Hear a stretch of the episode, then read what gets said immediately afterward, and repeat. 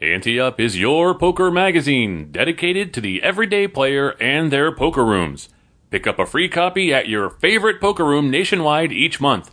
But Ante Up is much more than a magazine. Visit Ante Up Magazine dot com daily for breaking news, and each week download our award-winning PokerCast. Join us on our action-packed poker cruises to exotic destinations. Ante Up, it's your poker magazine.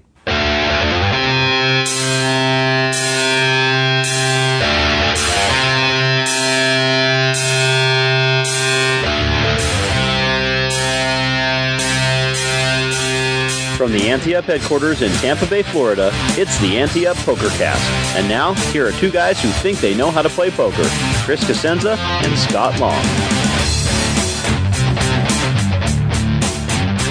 It's November twenty-fifth, twenty sixteen. You're listening to the best PokerCast money can't buy. I'm Chris Cosenza. And I'm Scott Long. Hey, I like that. That's Thank you. Thank you. I'm going to use that for Can that Can I one. buy this show? You can't buy the show. Sorry. You listen to it for free whether you want to or not. That's right. Don't send us money. Hey, we passed a pretty uh, amazing milestone this week. Uh, at the beginning of the week, I uh, uploaded the pages to our one hundredth issue of Annie Up Magazine. Oh, that's what you're talking about. Yeah. I thought you were going to celebrate as I did, that I went an entire night without having to get up to pee. Oh. That's an amazing milestone when you hit forty-four. Yeah, but it doesn't necessarily mean you didn't pee, though. That's oh, that's that's, point, that's the problem, though. But no, the, what you're talking about is probably more important. It's much more important. We went to press this week with uh, issue one hundred, and we weren't sure which one hundred. If this was one hundred or next week, next month was one hundred, but then I went back and counted just to make sure, and it was our one hundredth uh, issue. So we've gotten uh, a lot of milestones along the way, haven't we? Yeah, and uh, it would have been nice had we actually figured this out before we went to press. Yeah, we started to figure it out a while back, and then.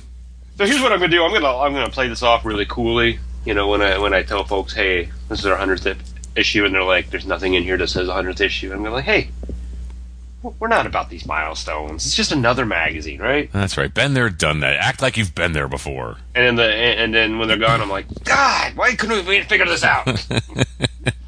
But no, really, um, uh, honestly, you know, it's funny when we started this thing. Um, I had a couple friends, or not, I would say friends, uh, associates. How's that? Okay.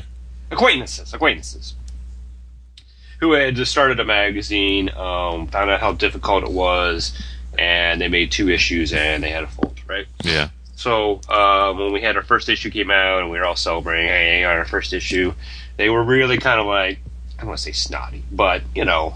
Honest that, hey, come back and see me when you've had three issues. Right. Because the next two are the really hard ones. Um, and they weren't wrong. You know, early on, that was very difficult. Um, and, you know, I did this uh, impromptu podcast interview on the ship last week. I don't I remember if we did that before or after the show. Um, but one of the things he asked was how difficult it was to start. And it was at the beginning, right? Yeah. Um, so now they think back now that how difficult those first couple issues were. And now we're at one hundred. That's pretty cool. Yeah, I, I think of uh, Larry David when he's like, I got to write another one of these after he wrote the first, and it took him forever to write that first uh, you know, episode of Seinfeld, and then they ended up doing like two hundred episodes or whatever the hell it was. So, yeah, it's hard to believe when you think about it, because when I, at my desk, when I do my work, stacked on my right are all the issues, because I use them for reference and stuff, and the stack is getting high. I mean, it's it's pretty damn high. Yeah, it, I had to it, break out a, uh, let's see, one, two, three, fourth. Binder, yeah, a couple issues ago. So I'm now on. Maybe that's the next milestone. We'll do a milestone when I'm at my fifth. Yeah, that, that's what we'll put on the cover. Scott's fifth binder issue. We'll have a big picture of it with me just standing there, like George Costanza at the casket. But yeah, congratulations uh, to you. You too, buddy. And us, and thank you for all the listeners out there who um, went from being podcast listeners to magazine readers as well too, because we really appreciate that. Absolutely. And then, of course, the other thing we didn't know back when we started this thing is that we would have an Ante Up Poker Tour someday. Yep. And that's going on now. And not only is it going on, it's literally going on right now um, at Thunder Valley Casino Resort in Sacramento, California. I've heard it's a wonderful place. Never been there. Hopefully. Yeah. Some... Yeah. Um, and it's the Ante Up NorCal Classic. It's our very first Ante Up Poker Tour event way back in two thousand twelve, I believe it is. Um, and now it's continuing on. It started uh, earlier this week. It's going to run through Sunday. Um, and it's going the, the two flights, the two hundred thousand dollars guaranteed, five hundred fifty-five dollars buy-in main event will go Friday and Saturday, and the winner of that gets his or her photo on the cover of Annie Up magazine and some other great perks. And um, because I'm done so much traveling, I just had to take a couple days off. But I am flying out there on Thanksgiving night, and so I'll be around Friday through the end of the series. So hopefully we'll see folks out there.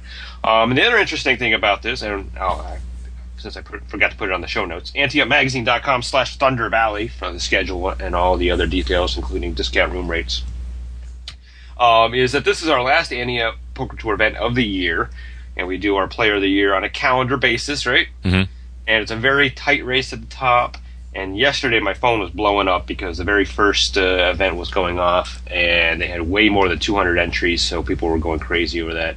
And lots of people were talking about the Player of the Year race. And um, just to remind you, um, the winner of the Player of the Year race is going to get three nights in a deluxe hotel room at Thunder Valley during next year's Ante Up World Championship and two hundred fifty dollars in resort credit. So there's something for that, um, and people seem to be very excited about playing for that. So um, at this point, with five, I think five, six tournaments out there, uh, anybody's ball game, as some famous announcer that I don't know. It's a real nail biter. Yeah, isn't it? Very exciting. So yeah, get out there and play, and then uh, five hundred fifty-five dollars for a main event seat. That's uh, that might be our most um, value buy-in for a main event um, this entire year. So pretty reasonable way to get on. Cover a magazine, and a ton of satellites going on, too, as well. Yep, yep. All right, so this has been on the show notes for a while. We just haven't had a chance to get it on. Um, but a new option called Protection Poker has been introduced on designated tables at ARIA Las Vegas. And the way it works is when two players are all in, and one of the players is a sixty-five percent favorite, he or she will get twenty percent of the pot if uh, he or she ends up losing the hand. And every table has an odds calculator installed, so no one's actually trying to figure that out on their iPhones. Uh, so so it's kind of like a little, uh, it's insurance policy, I guess, right? Yeah, that reminds me of um, when we used to watch High Stakes Poker on the Game Show Network, and every time Helmuth got it all in, he'd look for insurance. Yeah. And guys would be offering him insurance and stuff, and then uh, it's very similar to that, I think. I I... I And I, I, we've been asked about this a couple of times now by some of our listeners and readers and stuff. And I, when they asked me my reaction to it, I said, I, I'm not going to stop anyone from doing anything they want to do with their money. If this is how they want to do it, that's, that's fine. True. You know, a lot of people. Free market economy, right? Absolutely. A lot of people feel um, uh, terrible when they lose and they're a favorite. They hate that, and they and it, it drives them crazy because it's out of their control once it's all in. And uh, and so if they're like, hey, if I play at this table and I get a bad beat because someone couldn't realize by the way I was playing that I had aces and they only had, you know, kings or something and their tens or went all in with me, then, you know, there's a little bit of a, like you said, insurance policy there that I'm not going to feel as terrible if I was playing at a regular table. So, um, and I can't imagine it really slowing the game down, really, because how often, first of all, do people get it all in together, heads up? And then it, that it's such an obvious dog that, you know, by the time that it's in, by the time you actually get all the chips in and get the cards in and say, okay, we're going to deal it out. And by the time you do all that anyway, someone would have gotten the odds calculator that's installed at table to figure out the odds, and then it's not really doing anything. So, I mean, why, why not? Well, do, if yeah, you want to play there, play there. I imagine it does slow the game down a little bit. Right, but how often? You got to enter the cards and all that. Right, exactly. But here's the thing about that. It doesn't matter, right? Because this isn't at every table at ARIA. Right. It's really not at every table at any casino, right? Uh, it's designated tables, so when you go to sign in on, on the wait list, you can either get on a Protection Poker table or you can get on a good old-fashioned missionary poker position table, right? Yeah.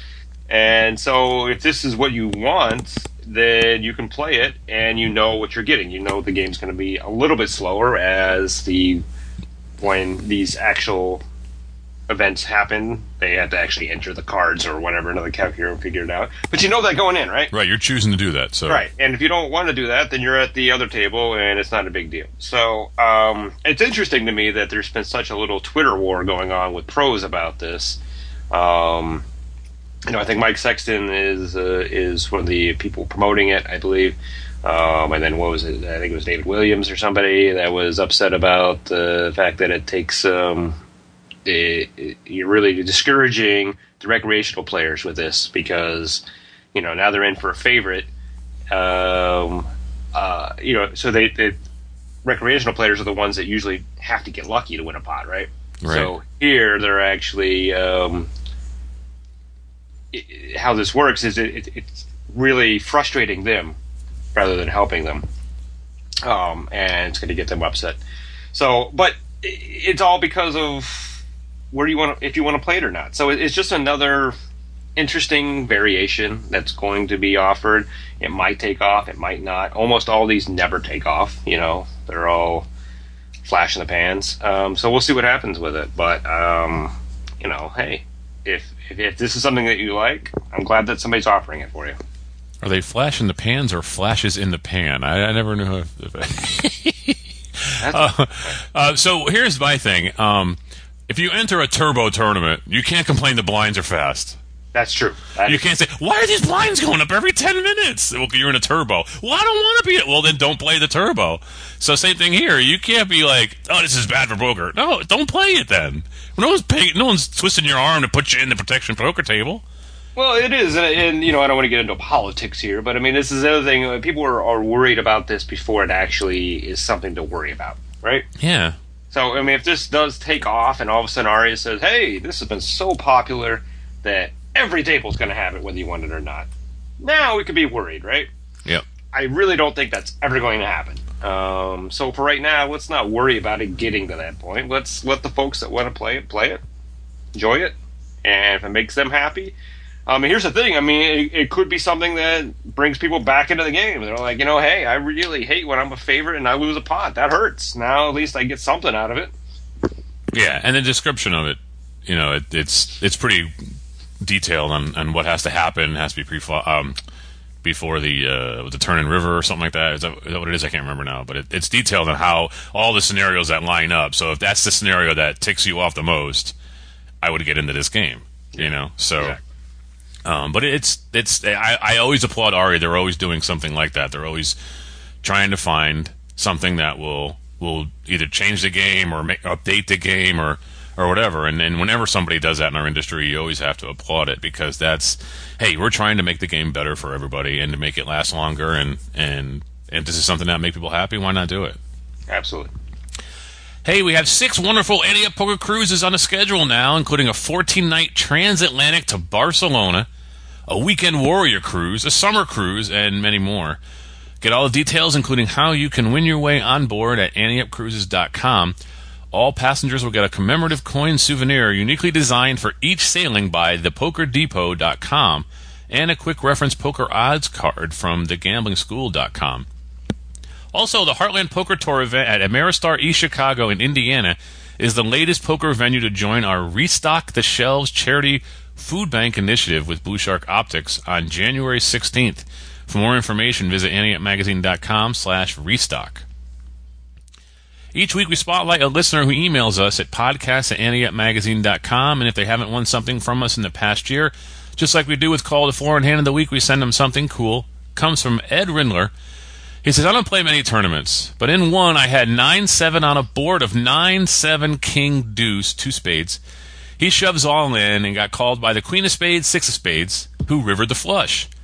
Two hands later on the button, with ace five, I flop trip fives, go all in, and lose to another rivered flush and finish in seventh place. I start a cash game, have three six of clubs, uh, see a flop of four seven of clubs with a six of diamonds, gets his money in, and loses to a rivered higher flush. Another night in my eighteen-month slump. I don't feel I'm playing op- optionally. I think he means optimally there. Um... at this point, and not capitalizing on winning hands, because the ones that I am really remembering are these losses. Any advice on how to stop this leak? I actually told my wife I'm about to stop playing because I can't catch a break.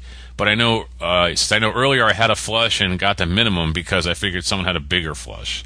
So now he's he's also trigger shy and everything too. Right. Right. Um, Ed, uh, go to ARIA and play uh, Protection Poker. I mean, seriously, this is one of the uh, one of the reasons Protection Poker is around, right? Because you got somebody like, oh my god, I had it in, and guy two outed me, and now you get twenty percent of the pot. Yeah, right. Um, but I don't think Ed is in, in Vegas, and he's not going to go to ARIA. And, um, but I, you know, here's the thing: is that I think he's answering his own questions, doesn't he? I think so. He's like, I'm remembering just the losses. I'm not remembering all the other hands. And, I mean, I'm not doubting the fact that he's in an eighteen-month slump here because, obviously, that's real. You know, either you have money to go play poker or you don't. And if you don't have money, that must mean you're on a bad streak, right? Which happens. Right, yeah. Um, but this is, I think, is the biggest problem that I think players have is focusing on the big loss hands or, conversely, focusing on the big winning hands and think that they are the next World Series Poker Champion, quit their job, go on tour, and then are broken three months because they only remember the big hands they won. Right. Right. So um, I would say with anybody on this is if you've already acknowledged, hey, I think I'm only remembering the the, the bad hands and not, is this is a perfect example of why you need to keep really good records. And take a little notebook with you, or use your phone or whatever, and just take good good records, and then imagine if you had been doing that eighteen months ago. Now you would have eighteen months of really good data to actually look at and to really figure out what's going on here. Now all we know, all we could do is just guess, right? And right. Obviously it's a confidence issue now, um, which is always a problem. Um, so, you know, I don't want you to quit playing poker. Uh, I think if this is really concerning you, and obviously it is, I think you need to start taking better notes and better and keeping better records. And I think even if you start doing that, I think you're going to start playing better, right? Mm. I think anytime you actually start thinking about every hand you just played and, and logging it down, um, you're more focused on the game now. Now, I don't know if that's going to change your confidence or change the other things that are you're having a problem with overnight, but you're certainly more focused on every single hand. Uh, I mean, it's like, you know, right now I'm trying to uh, lose weight. In fact, actually, I didn't tell you this, but I'm... We're in a one thousand dollars uh, diet bet. Believe me, I've heard all about it. Our poker imagine. It's kind of a it's kind of a wussy bet too, by the way. But but okay, I'm, I don't want to get into it. Maybe we'll save that well, for another show. Exactly. But I mean, I don't want to lose a thousand bucks. Right, right. So you got to lose that weight. So I use an app. So I track all my calories now. Yep. And it doesn't mean that every day I'm going to uh, be under fifteen hundred calories where I need to be. Some days I'm going to go to Hooters for chicken wings like we did last night. Um, but the fact that I'm logging it every day, I'm having to think now every time I shove something down my gullet that I'm going to have to log it on there, and it's going to be more calories, and it, that's one more step towards me losing a thousand bucks on March twentieth. Right? So, right, right. And I think it's the same thing with poker. Every time you log that hand down and you look at it, you're like, wait a minute, all right. Now that I logged it and thought about that particular hand, turns out I did make a mistake there that I didn't think I did. I, I thought I got unlucky um, and lost, but it turns out I really made a mistake, or there's something else I could have done to make that. Um, and I think that's going to at least start to help this healing process for you. I'm done now. Your turn. Uh, in times like this, I often like to reflect on that seminal movie, The Rounders. Wow, have you ever seen that? And I like to Today? look to Mike McDermott for wisdom. When he says, few players recall big pots they have won, strange as it seems, but every player can remember with remarkable accuracy the outstanding tough beats of his career.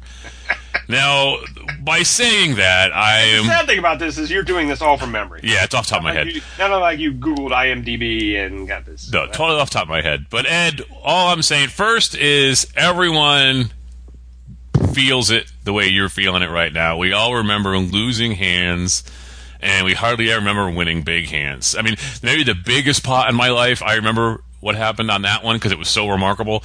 Other than that, I remember losses from two thousand five. Okay, so that's one thing. The other thing is, like Scott said, really, if you look at now, I don't, we don't have all the details on your hands that you're bringing up here. I don't know if you willingly put money into the pot with three six of clubs.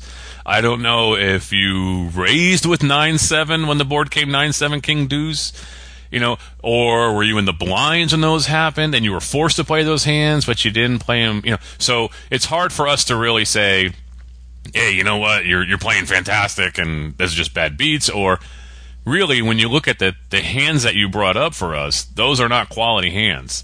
So it's not. I'm not saying that you know you could have totally been in the blinds and flopped fortunately, and and then got rivered on it, but I should say I edited this down quite a bit. So yeah, so I'm not I'm not seeing that. But if if if it was, hey, I'm under the gun with three six of clubs and I got rivered for a higher flush, well, you deserve it. If it's, hey, um, I was in the blinds, we everyone limped to me, and I happened to flop a pair with a straight flush draw and got it in and lost, well, you still got it in with a six high flush draw. Right. So, you know, those things, I mean, I remember see, bringing it up now. We went to the Silks and we had a tournament. It was the first tournament I ever bagged chips in my life. I never bagged chips before, and I had to go back the next day. I never did it before. And on the very first hand of going back, where I was in the money, but I had to, you know, I had like uh, eight, nine of clubs, and I was all in because I had very little chips, but two other guys went all in too, and I was up against the ace jack of clubs and a king ten of clubs, and it came three clubs on the flop. Now, I had the worst of it, but what are the odds that there's going to be two other players with two clubs, and three clubs are going to come on the flops? That's six clubs that are already out, and it hit, and I had the worst flush, and I'm thinking, oh, I got unlucky, but I got it in with a nine high flush draw, you know? Same thing with that three six of clubs there. I don't know what happened, but you flopped a middle pair with a six-high flush draw. And you just happened to be up against another guy who probably limped in with suited ace three or ace five of clubs. ace five of clubs, I mean. So it depends also how you're playing. I can see that those beats kind of suck because you're getting rivered by flushes when you're having two pair, or when you have a flush, you think, what are the odds they have a flush? But it happens to all of us. And it happened to two people, happened to me against two people in one hand. So it can happen. And just it's just a... phase, you know, it's just a thing that it just happened to happen all in this one day or this one week or whatever, and I will look at it as just a bump.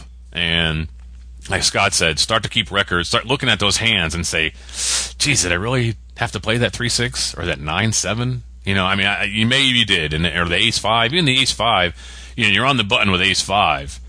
It's like, okay, well, unless you were first in, that's not necessarily a hand I would play on the button unless I'm really aware of how these people around me play, um, and understand what they do, and that I can take advantage of my position.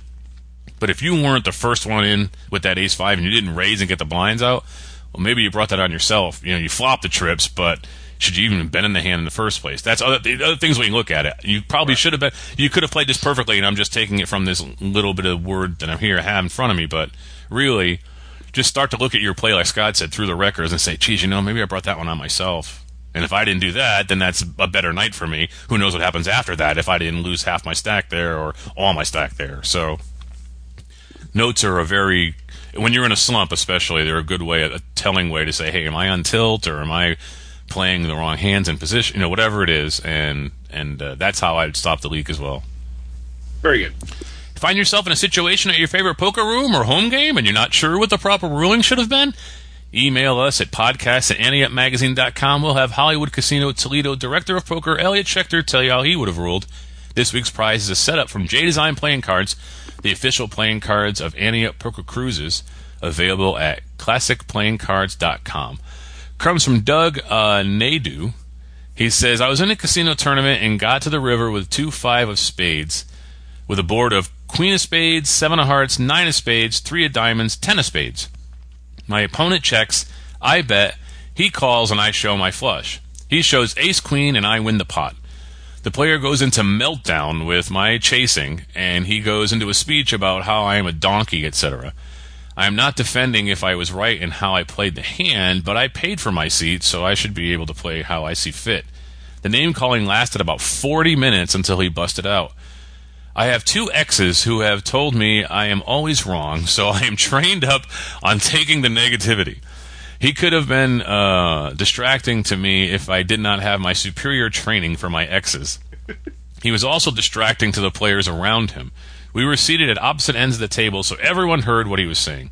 He kept making comments about the bad beat hand, surprised I was not in certain hands, et cetera, while uh, players were in hands. Uh, we went through two dealers uh, who said nothing. When do you get the floor involved? Should one of the dealers have, have intervened? Elliot says, you came to the right place. This kind of venting is disruptive, self-indulgent, and abusive. I, along with the folks at Annie Up, firmly believe to maintain and expand the game of poker we all love, abusive behavior toward players, dealers, and casino personnel cannot be tolerated. Fortunately, the T D A believes in this concept and specifically expresses it in the T D A rules. Under the Etiquette and Penalties section, the relevant rules are Rule sixty-two, no disclosure. Players must protect other players in the tournament at all times. Therefore, players, whether in a hand or not, must not, one, disclose contents of live or folded hands, two, advise or criticize play at any time. And Rule sixty-five, etiquette violations. Repeat etiquette violations will result in penalties. Examples include, but are not limited to, persistent delay of the game, unnecessarily touching other players' cards or chips, repeatedly acting out of turn, betting each uh, betting out of the reach of the dealer, abusive conduct, and excessive chatter. As a player, I would give him a hand, maybe two, to blow off the steam from the beat. After that, uh, you must request a ruling from the tournament director to let him or he'll, her deal with this player and issue any warnings or harsher penalties. Dealers in the spot generally don't speak up, as there's very little to be gained, and they do not want to appear to be too willing to rub salt in players' wounds. Dealers are more like traffic directors, and floor persons are the actual traffic cops. Next time this happens, please call for the tournament director. Cool. Everyone should really read the rules and be... It's been a while since I've read them over, and I. Yeah, it's sad to me that these rules exist, right? This is stuff that our moms taught us, right? Yeah. yeah. I'm sorry, I didn't mean to interrupt you. I just had to say that. Oh. No, no, it's, it, that's what I was going to say. It's just, you know, even though it seems like these are normal human behaviors that we should be following in life, that these the rules do exist because there are people who are just can't let things go, or you know. Like some of this other stuff, unnecessarily touching the player's cards or chips. Like, who would do that? yeah. I'm not a violent person, but you're touching my stuff, and you're going to challenge me to become one. Oh, let me fondle your big stack. I mean, what what are you doing touching my chips? I can see, like, maybe, you know, you put their small blind in for them because they're biting a sandwich, or, you know, and but they, they really want you to do that or something. But even then, don't touch their chips. Say, no, get a napkin and then put your small blind in, you know. But yeah, the rules are there. Give them a good look over. I mean, they're they're they're pretty. It's a pretty extensive list of rules too. I mean, it's good to have them, but it's hard to believe some of them we need. You know, we do need them, but it's hard to believe we need them. Right, right. All right, I'm gonna I'm gonna talk to those of you out there right now who are on the other side of this, right? Okay. And what I'm going to tell you is classic poker advice here. Don't tap on the tank. Right? Right. So if someone just makes the absolute most boneheaded play ever and beats you out of a big pot, you want that person in your game. And the more you berate them and tell them they're wrong, the more they might actually think that they were wrong and change their play and become better players. Yeah. You don't want them to become better players. You want them to continue to make those stupid plays because... on average, you're going to get more of that money. Yep. So, and if nothing else, I mean, the more uh, forty minutes of just screaming at someone. I mean, again, you know, thankfully this guy's been divorced twice, right? uh, because some other people will be like, hey, why am I even playing this game? Why do I want to come here and plunk down one hundred, two hundred, five hundred bucks just to be screamed at? I can go do something else. Yeah, and you, you don't want to discourage him from playing. Exactly. So this is like there's nothing to be, absolutely nothing to be gained by being this kind of jerk. So I understand you you played really well, someone makes a really bad move, and then they just take a bunch of chips, maybe even got knocked out of the tournament. I get that. I've been there, right? But go outside, take a break, and just scream outside. Don't do it at the table and make yourself look like a jerk and drive other players out of the game. It just doesn't make any sense to me uh, why people act like this at all, ever. So I'm giving you a reason. Even if you are that kind of player, I'm giving you a reason right now. What, several reasons why you don't want to do that. Yeah. And why that's bad. Um, the only thing I would disagree with Elliot on is, and, and I trust him, he, maybe he's right here, but I, when I read this first email, and I even this is when I wrote back to Doug, I'm really surprised that no dealer said anything. Yeah. Now, I'm not expecting the dealers to be mom and dad and scold you at the table. But I, there's a number of times I've been at a table where there's been two people that have got into kind of a verbal confrontation where the dealer steps in and says, hey, that's enough, all right? You know, almost like, go back to your corners, like, you know, a boxing referee, right? Yep. Uh, we don't want to hear it. Um, and generally when that happens, the players do shut up. Or and if they don't, then that's almost like a warning, right? So the next time one of them says something, then it's immediately the dealer's like, the dealer calls for floor. That's not for a player. And it explains, hey, you know, I, I told these both to calm down.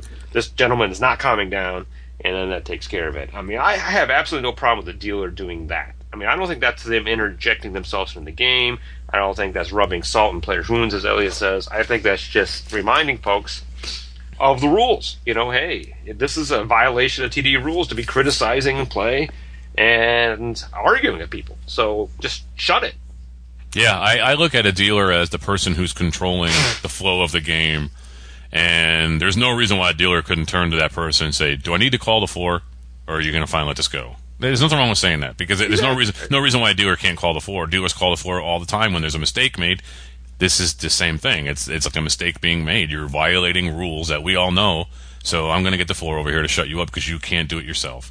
And then there are some people who have had a really bad day, you know, and they're down to their, you know, on their luck or something, and they're just looking for one day to be entertained, and they go to a poker room, and then somebody sucks out on them or something, and then they, but there's still no reason for it. If you're not in that frame of mind to know that that's possibility when you're in that room, then you shouldn't be in that room, you know. So I can see where people lose it, but they don't have that rational thought that you, like you were, you were you were talking to them a minute ago. You were addressing this concern, the other side of it, but at the same time, this is an irrational behavior that this guy is displaying, so I'm not sure he's going to be able to follow your rational thought that you were offering up to.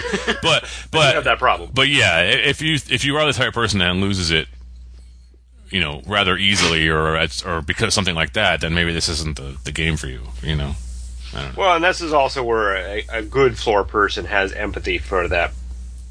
Yeah. As much as they want to scold that person, have empathy for whatever the situation was, and right. can diffuse it by showing empathy. Saying, hey, man, I've been there with you before. I've had a bad beat. I get it, but you can't be acting like this, so just find a way to deal with it. Yeah, um, just chill. Or, hey, I'm sorry, I, you know, if you had a bad day or this is, keeps happening, I get that. I've been there with you.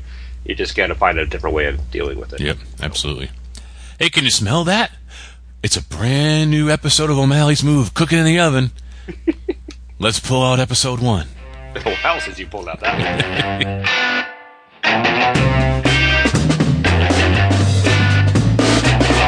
Hello, and welcome to another O'Malley's Move. I'm Malcolm O'Malley. This week we're playing a one dollar, two dollar no-limit hold'em casino cash game. The action has been much to what you would expect in a one dollar, two dollar no-limit hold'em casino cash game. There's three solid players, three ultra-tight players, and three maniacs. The table is nine-handed. The blinds post, the under-the-gun of maniac with about three hundred in chips, limps in. Fishy? The plus one folds, M P calls, M P one folds, hijack and cutoff both call, and we're on the button with the jack of clubs, ten of clubs. We've already lost one buy-in and have recently rebought. We sit with about two hundred. We call. The small blind calls and the big blind checks. Wow, this might be the first unraised pot of the night. So while two of the three maniacs have folded, we're still seven-handed going to a flop with fourteen dollars in the pot. The ace of clubs, seven of diamonds, seven of clubs comes down. It's checked around to the M P, who makes a ten dollar bet into the flop. The hijack and cutoff both fold. I really don't mind this flop. We've got two clubs, and while the board is paired, we could hit our hand on the turn and maybe punish someone slow playing a seven or an ace. The M P is a pretty solid player. He started the hand with about two hundred fifty in chips. I'm willing to bet this guy has an ace, but I'm also willing to draw against him. And I know we can get him to lay something down like ace-jack or ace ten if we come up empty. We're going to call to take control of the hand on the turn. Everyone else folds, except for the maniac under the gun. Hmm, almost forgot about him. There's about thirty dollars in the pot, and the turn is the nine of clubs. Bingo. The under the gun again checks, the M P again leads out, this time for twenty-five dollars. This is the card we were waiting for. We make it seventy-five dollars to go. The under-the-gun thinks for a short time before shoving his remaining stack in. The M P agonizes over the decision for what seems like an eternity before slamming his cards into the muck. So, it's to us. What's this guy got? Are we beat here? What's the move? All right, Cyber Hand of the Week. Send your hands or situations to podcast at ante up magazine dot com. And this week comes from a uh, longtime listener, first-time contributor, Malcolm O'Malley. Can you smell that? It's it's an O'Malley's Hand of the Week. Uh, no, here's the thing. It's uh, it's Thanksgiving week, right? And right. We haven't really mentioned any Thanksgiving on the show. But, uh, you know, so I thought, hey, we're giving thanks to the folks that have gotten us this far. And Malcolm's been a big part of this. You know, he stepped up, um, you know, when our one-minute mystery disappeared, and has filled the shoes admirably, I think. So why not have a thank you, Thanksgiving show, and thank Malcolm for his great contributions by following up his latest uh, O'Malley's Move with a hand of the week from him. Yeah, yeah, honoring O'Malley. All right, uh, he says, uh, we had a new guy come to our home game over the weekend, and we got into a hand that I thought was worth some discussion. Uh, player has been listening to Annie Up. Thank you very much. Hey, cool. Uh, but only started about a week ago. Where have you been? You've been around for ten years. Ten years, man. uh, he seems to be new to poker, but also seems to be eager to learn and enjoys the game as we all do. Perfect player, right? Yeah. He's a perfect fit with our home game. Good company, nice guy, et cetera. Excellent. Uh, so Malcolm says, this will be a little different because I'll be telling you the hand of the week from his point of view. So this hand of the week will be told to the perspective of our hero. And let's call him Dave, not his real name. All right. Played against the villain, your very own Malcolm O'Malley, as told by the villain, not the hero.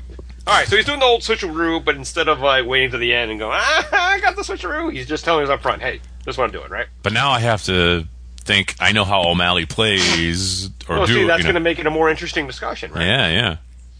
Um, he says, I'll try to be as objective and non-biased as I can be. Uh, smiley face emoji. Um, friendly low-stakes home game. Nickel, dime, no limit, hold'em. twenty dollars max buy-in. And we had a couple cancellations at the last minute, so we're playing five-handed. We've been playing for about forty-five minutes. The blind's post. And the villain, known as Mister O'Malley, not his real name, uh, straddles for twenty from the button. twenty cents. Uh, small blind folds, and our hero looks down the big blind at ace of diamonds, king of spades, uh, and he has his starting stack of twenty bucks. Well, the first thing I, if I've been playing long enough with these guys, and that night, that session, is as our villain, who is Malcolm, straddled before, and when he has straddled before, what has he done? Does he raise... regardless, does he raise every time? If he does, I might want to trap him here and just call and see if he re-raises uh, or raises, you know, his his uh, straddle, and then maybe pop it. Um, or uh, you know, just calling with ace king is pretty sneaky too.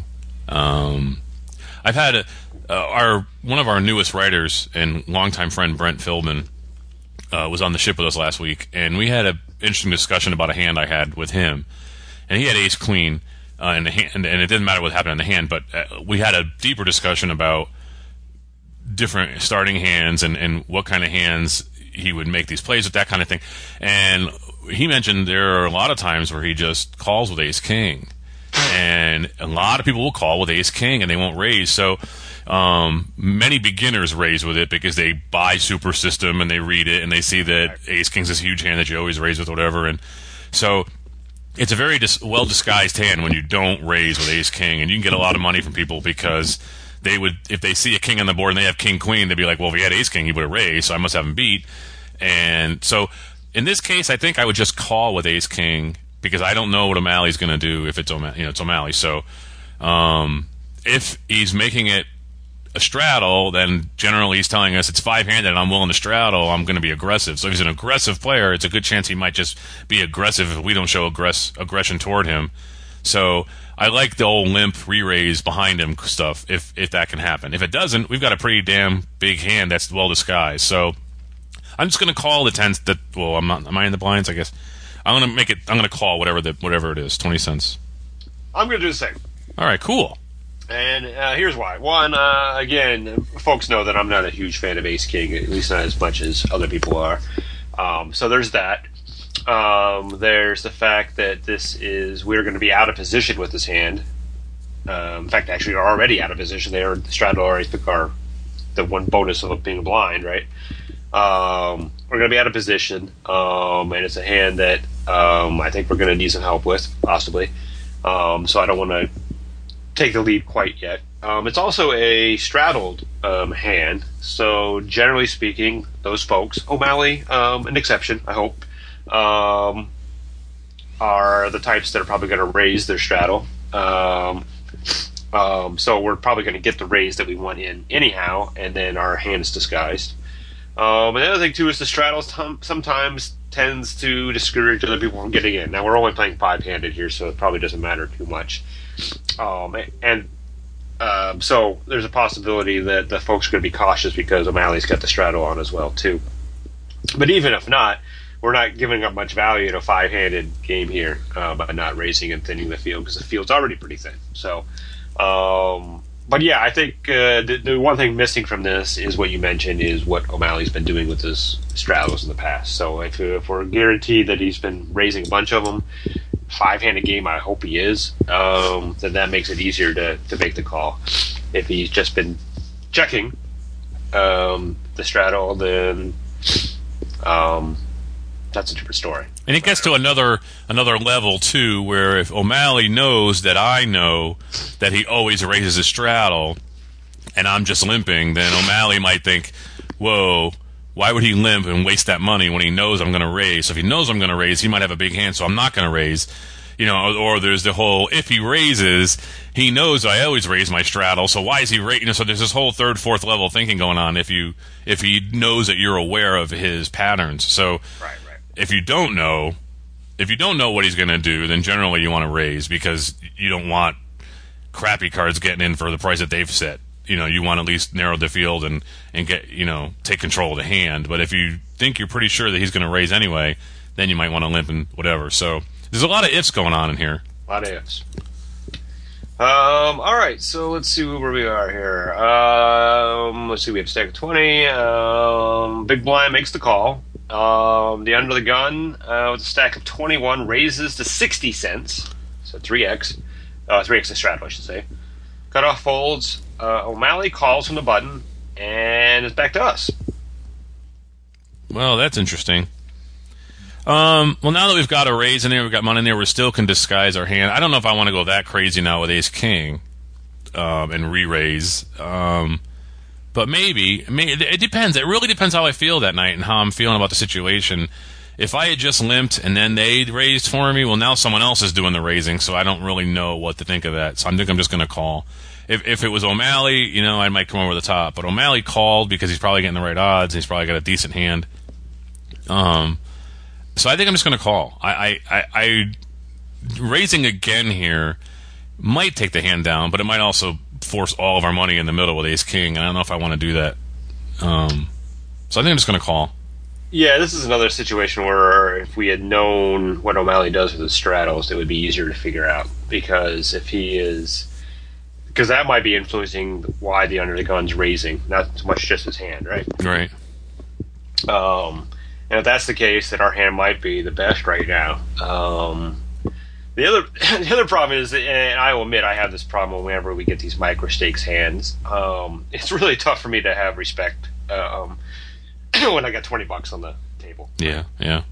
So I think for that I might want to re-raise here just because, hey, if I get twenty bucks in the pot, I get twenty bucks in the pot with Ace King. Because when am I going to get just twenty bucks, be all in for twenty bucks with Ace King, right? Right, right. Um, you know, I just lit twenty bucks on fire on Powerball last week and got one free ticket, thank you very much. um, so I would have no problem shoving my twenty bucks here, or yeah, if, I, if it got to the point where my twenty bucks got in here. So, but that's not the right way to analyze, right? Because we need to be thinking of this as a five, ten, five dollar, ten dollar game. Where right. I'm not going to get two thousand in here. Right? right. We're talking about making the right moves, not hey, right, I'm exactly. I'm freaking a billionaire. It doesn't matter how much I lose. So, I mean, I would think just in this scenario with me and who I am and how I play, I, I would raise here just because twenty bucks doesn't mean that much to me. But from a poker perspective, I think I am happy just uh, making the call here and see what happens um, with a hand that is disguised. Yep, yep. Let's do that. All right. Um, boy, let me see where we are here. Okay. So O'Malley uh, calls. Yes, we call. And we call. Um, Okay. And the pot is uh, one dollar and eighty cents, and the flop is the nine of spades, six of spades, deuce of spades. And remember, we have the ace of diamonds, king of spades. Okay. And uh, we are first act. Uh, this is one of those cases where a check raise might might be re- might really work, because you got a straddler in here, you got someone willing to raise a straddle, you've got the disguised hand of just calling with ace king, so that you could literally just have flopped a set on them, and you could be saying, I don't care. You know, there's a lot of reasons that you could check raise. You could bet into somebody if they're really aggressive, and they may come over the top, and you're willing to get it all in with the second nut flush draw and two overs. So this might be one of those things where I go for the check raise, because these play- people showed that they're willing to raise in a straddle pot. Um, and like you said, it's still only twenty bucks. So to me, I, I might give them a chance to bet and try to protect their hand against a flush, and then say, haha, you know, here, I don't care. I'm, I'm going over the top of you, and I'm going to re-raise you. Not get it all in, because it's so big, sixty cents versus twenty dollars. But um, it's one of those hands where I think, and if you if you do check and everyone checks behind, now you've gotten to see the free fourth card to try to make your four-card flush for nothing, you know, in one dollar eighty pot, which in real life, if it was a five ten game, it's a eighty dollar pot, so, or I mean, one hundred eighty dollar pot. So um, I'm going to try checking and see what happens, because it, it's also a donk bet to just bet into the guy when he's, you know, I mean, he may be willing to put money in, and you may want to re-raise. You know, you've got a pretty big hand here. Yeah, really, um, I, I don't like this spot, because uh, I'm trying to figure out the right way to play this. So, um, I, initially I was thinking I wanted to donk bet this. Um, but that's not going to... And I'm not a monsters under the bed thing here, but I think the ace of spades is a real possibility for someone here, right? So if we bet, if we donk bet this, the ace of spades isn't going to go anywhere, right? Mm-hmm. Might even get raised. Um, if we check... Um, and plus, and if we donk bet too, and we miss the spade on the turn, now what do we do? Right. We got to continue betting again when we have ace high or king, uh, um, and, and that's going to be difficult, I think. And then if we actually get to the flush and we're up against the ace spade, then it's all for nothing, right? Right. Um, so I think I need to check here. Um, now, what I'm not sure about is whether I need to check raise or or check call. Well, I like the check raise, because now it, it shows that we could have the made flush, and that could put um, the ace of spades, if it does exist out there, uh, on notice. Uh, it could also take the hand down, which is great. That's exactly what you want to do when we have ace high here, right? We don't yep. have the hand yet. Right. So I think there's a lot of reasons for that. Um, but I think there might also be a reason for a check call here, too. But the check call, to me, is like playing with your cards face up. You have, you definitely have a spade, because what are you check calling with? You're not if you're not if you're not betting against three spades. That means you're not you have nothing to protect. So if you're not trying to, you know, make someone do what you want them to do here, if you're just check calling, unless you have the absolute nuts already, you know, which is two suited with you know with a uh, spade suited with your ace of spades, you know, then why are you just check calling? So it almost seems to me like, if you had a suited ace pre-flop, you might have raised with it, but since we were playing the ace-king cagely, then, all right, then you didn't have... So there's a lot of shit going on here, and I think that really the the check raise is needed if you're gonna if it's going to get back to you with a bet. If if you just call, it's like it's like playing with your cards. I mean, unless you have the absolute nuts. What about this? What about, what about a check call where we bet the turn no matter what comes? You could do that, too. Um... I, I don't know whether that's really any different than the check raise. But to me, what's that story telling you? What what, what does that tell them by betting the turn now? If you were willing to check call, and well, especially if, maybe it's not any different than a check raise, because you know, if if you check raise, you're telling them I could afford to take a card here and not worry about it. But if you check call, now you look like you're looking for a card. Then the bet out when it's a blank, it's not going to make any sense to these people. They're going to be like, what? That doesn't make any sense. Why wouldn't you have raised me before if you're trying to protect the hand? So now if you're not trying to protect it, you're trying to get value for the hand. It it just seems like it's a real confusing well, message confusing, to do that. Right? So yeah. uh, there is some advantage to the chaos of that play. Most people, though, when they're confronted with that kind of confusion, call you, because they don't they don't believe that's a story that made sense. Um, but again, this goes back to why I don't like this spot. Yeah, yeah. It's just uh, I don't think there's a good way of playing this. I mean, I'm sure our listeners will disagree and let us know, but... Um, I think this is just a bad spot all around. Pre-flop, and it's a bad spot now. Um, it could all work out for us, and hopefully it will. But um, I, I think there's real peril in any of our different moves here. All right, so what's he do? All right, our hero checks. Um, the undergun player bets seventy-five cents, and O'Malley raises to one dollar seventy-five. Man. I'm going to jump in and say I'm done now. uh... Well, I shouldn't say I'm done now. I mean, the undergun could be just a good continuation bet, right, even though it's a dangerous board. O'Malley's raise could be... Um, him thinking the same thing I thought, so now I'm going to raise and let you know, hey, that continuation bet isn't going to work. I've got something. Um, but we've got two players that want this pot, and right now we have ace high uh, with the second, not even the second uh, nut flush draw, I mean, because there's straight flush draw if possible. Right.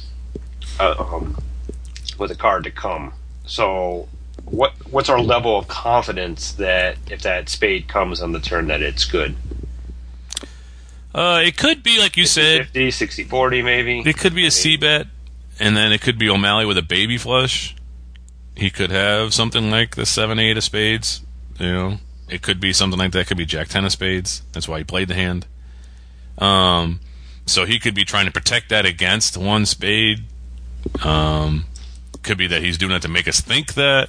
Maybe the power move is a bigger re-raise now. That's right? What I was saying. I was wondering if maybe the bigger move here is to, is to make it like five. Yeah, I was wondering that myself. Because it, if if we're thinking about doing the check raise and he's checked, so it's playing into the check raise for us. Because just calling now is bad because you got another guy that's going to left. You just call and then the end of the gun says, aha, I flop top set. I'm shoving here.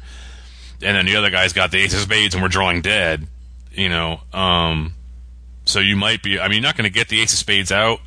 But if the ace of spades is naked with another card that's not paired, you have them beat right now. And if the spade doesn't get there, you win the pot. You know, if they don't hit their other card.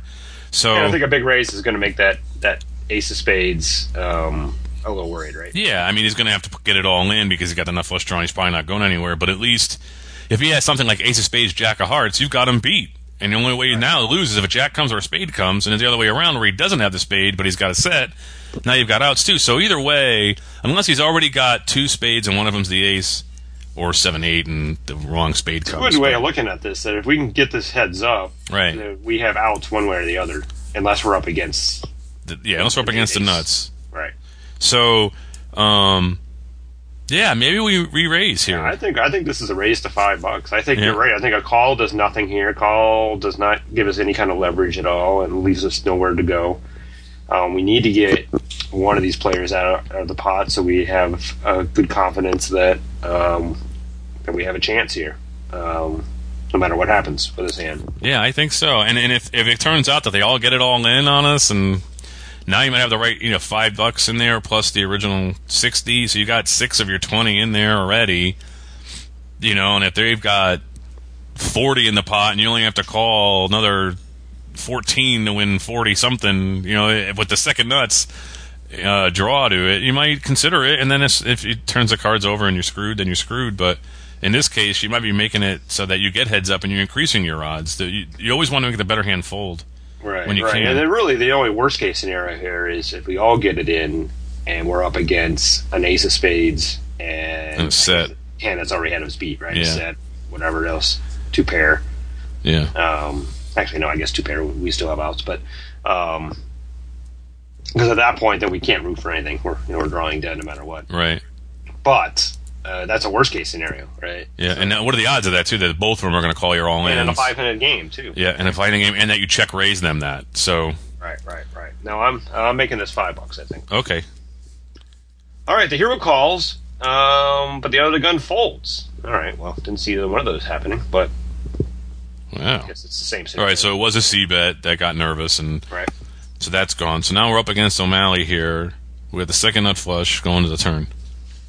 All right, six dollars and five cents in the pot, and the turn is the five of clubs. So our board is nine of spades, six of spades, deuce of spades, five of clubs, and we are first acting. Well, now that we've only called, it's kind of hard to... This is what Scott was saying before, where you were saying, hey, hey, let's maybe we now we bet the turn. But see, now, now it looks so silly now.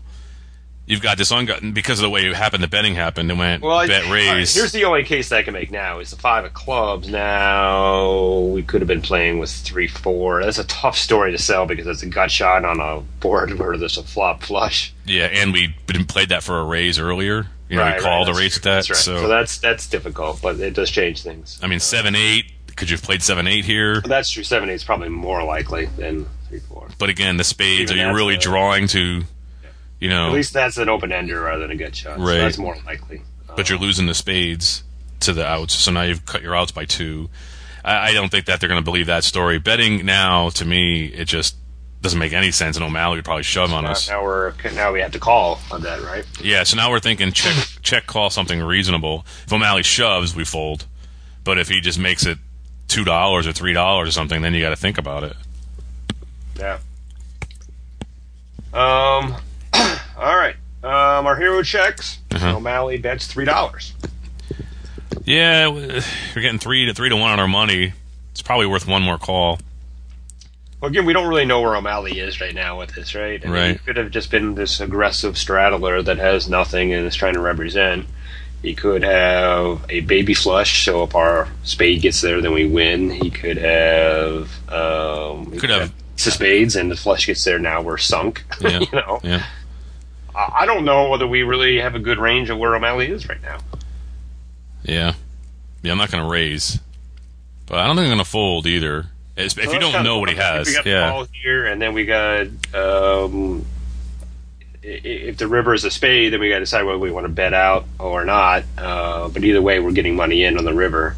Um, and if we miss the spade, then and we don't hit an ace or king or a spade, then what do we do now? This is tough. Uh, I'm definitely calling and then dealing with it after that. All right, well, that's what our hero does. And twelve dollars in the pot, and the river is the tray of spades. So our final board is nine of spades, six of spades, deuce of spades, five of clubs, tray of spades. Okay, so we have the second nuts because, well, I guess four or five of spades now. Yep, so right. third. Third, yeah. So, um, you know what's funny is I'm willing to check here. Well, that's what I'm saying, is I think the way we played this, we haven't got any information. We almost have to give up the value here. Yeah. And just take down the pot if, if O'Malley checks behind. Um, because it's possible that he was doing this whole thing with the ace of spades. And oh, we bet in, and we get it all in, and boom. We might as well, at this point. I, I think we get more value by letting him set the price than we do with us making a bet that we hopefully get called by a worse hand. Right. I think there's more value in that. So I think we've got to check, and if it checks behind, great. That's twelve bucks in a, in a game where we bought in for twenty. That's not bad. Yeah, the, that's what we call, and we win more money. That's great. And if he bets a little bit and we lose because he has the ace of spades, well, now we learned that we played this hand badly, which I think we did. If he shoves on us, it's going to suck. Because it's going to be one of those bets where he's like, I think you were waiting for that spade, and you thought I was protecting against the spade, so I'm going to shove yeah. on you. And I have you're no problem call. calling that, because I think that's almost a ridiculous bet. Yeah, I'm just saying it's going to suck if that's what the case is, because right. he might be doing that to. I'm actually I'm going to encourage O'Malley. I mean, if I'm if I'm the hero of this hand, I'm actually going to encourage O'Malley to shove here, and if I'm wrong, I'm wrong. Good, well played, but because um, that's really that's getting us the value that we should be normally doing by betting here, but we can't bet here because of the way we play this hand. Yeah. I don't think O'Malley would shove here with the ace of spades. He could, but if he shoves, that means he's getting his whole stack in, which we, would be more than we would bet right now. Yeah. He's actually giving us value, I think. Now, he could be doing it with ace of spades and then costing us our stack, but, but if we go back, beginning of the hand, I was fine losing my twenty bucks on this. Yeah, we were both fine with losing it, so. So, you know, I don't think there's any... any danger in that. So I'm going to check and see what kind of um, firepower O'Malley has. Yeah, let's see what the big reveal is. Um, our hero decides to bet ten dollars, leaving four seventy behind. Um, O'Malley begins to think and talk to the opponent, questioning about whether he has the ace or king of spades and claiming he's never playing pocket queens this slow ever again. um, alluding to having the queen of spades. After a few minutes of thought, O'Malley announces that he just can't call, so he shoves his remaining stack in, uh, which is about fifty cents more than a hero. Back to us. Oh, jeez. That whole speech and lying and telling him exactly what hand he has? Come on. This is not good. We got to call because of their money, but you would have gotten the four bucks out of us without the speech anyway, so right, he's right. going to have the ace of spades. You watch. I'm calling. There's no way I'm folding the second, basically the second nuts. Right, right, right. All right. Um, our hero snap calls, tables his third nut flush, and O'Malley tables not the ace of spades, but the five of spades, four of spades. Oh, man. Flop flush and a rivered straight flush. Oh, that's terrible. All right, O'Malley says, I think the hero made a couple mistakes on this hand. One, I think he should have raised my straddle from the big blind with a hand like ace-king five-handed. I think we already explained why that wasn't one of the mistakes, I think. At least. Right. Uh, two, I think he should have let out in the flop. I'm pretty sure I would have come over the top of him, maybe even got the money in then with the same result.